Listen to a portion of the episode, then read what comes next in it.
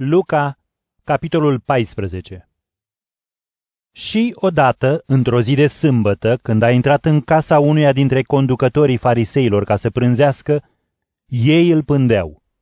Și iată, un om bolnav de hidropizie se afla în fața lui. Atunci, Iisus a spus învățătorilor legii și fariseilor, Este îngăduit sau nu să vindeci în zi de sâmbătă?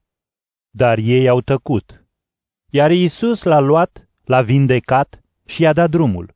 Iar lor le-a spus, Care dintre voi, dacă îi cade fiul sau boul în fântână, nu-l va scoate îndată în zi de sâmbătă? și n-au mai putut să-i răspundă nimic. Văzând cum își alegeau locurile de frunte la masă, Iisus le-a zis oaspeților această parabolă.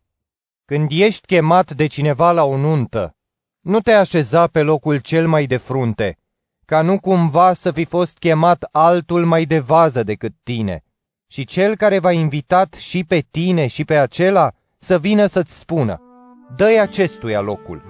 Atunci te vei duce cu rușine să te așezi pe locul din urmă. Din potrivă, când ești chemat, mergi și te așează pe ultimul loc, ca atunci când va veni cel care te-a chemat să-ți spună, Prietene, mergi mai în față. Astfel vei avea cinste în fața tuturor comesenilor. Căci oricine se înalță pe sine se va smeri, iar cel ce se smerește pe sine va fi înălțat.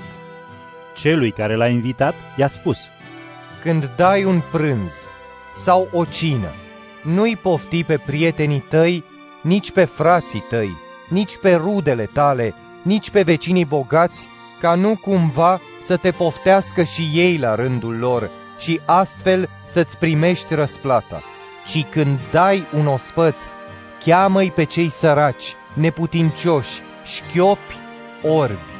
Așa vei fi fericit, pentru că ei nu au cum să-ți răsplătească, dar ți se va răsplăti la învierea celor drepți. Când a auzit acestea, unul dintre comeseni i-a zis, Fericit cel ce va sta la masă în împărăția lui Dumnezeu! iar Iisus i-a zis, Un om a dat un ospăț mare și a chemat multă lume. În ziua ospățului și-a trimis slujitorul să le spună celor chemați, Veniți, deja este pregătit. Dar unul câte unul au început toți să se scuze. Primul i-a spus, Am cumpărat un ogor și sunt nevoit să mă duc să-l văd. Te rog să mă ierți. Altul i-a zis, Am cumpărat cinci perechi de boi și mă duc să-i încerc. Te rog să mă ierți. Și altul a spus, M-am căsătorit și nu pot să vin. Slujitorul s-a întors și a spus acestea stăpânului său. Atunci, mâniindu-se, stăpânul casei i-a zis slujitorului, Mergi îndată prin piețele și pe străzile cetății și adui aici pe săraci, pe neputincioși, pe orbi și pe șchiopi. Iar slujitorul i-a răspuns, Doamne, s-a făcut precum ai poruncit și tot mai este loc. Stăpânul i-a spus, Ieși pe drum și pe la garduri și silește-i să intre, ca să mi se umple casa. Vă spun că nici unul dintre oamenii chemați nu va gusta din ospățul meu.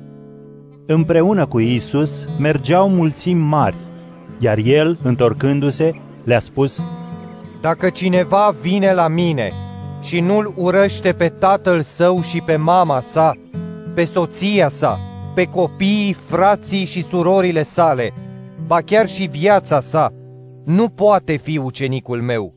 Cine nu-și ia crucea și nu vine după mine, nu poate fi ucenicul meu. Într-adevăr, care dintre voi, când vrea să zidească un turn, nu stă mai întâi să socotească cheltuiala, să vadă dacă are cu ce să-l termine? Pentru ca nu cumva, punând temelia și neputând să-l termine, toți cei care îl văd să-și bată joc de el, spunând, acest om a început să zidească, dar n-a putut sfârși. Sau care rege, pornind la război împotriva altui rege, nu stă mai întâi să se sfătuiască dacă este în stare să-l înfrunte cu zece mii de ostași pe cel care vine împotriva lui cu douăzeci de mii. Iar de nu, pe când celălalt este încă departe, trimite solie ca să ceară pace.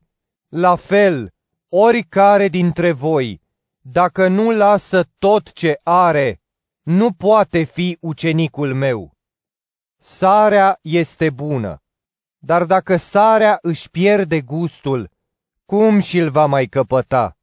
Nu mai e bună nici pentru pământ, nici pentru gunoi și se aruncă afară. Cine are urechi de auzit, să audă.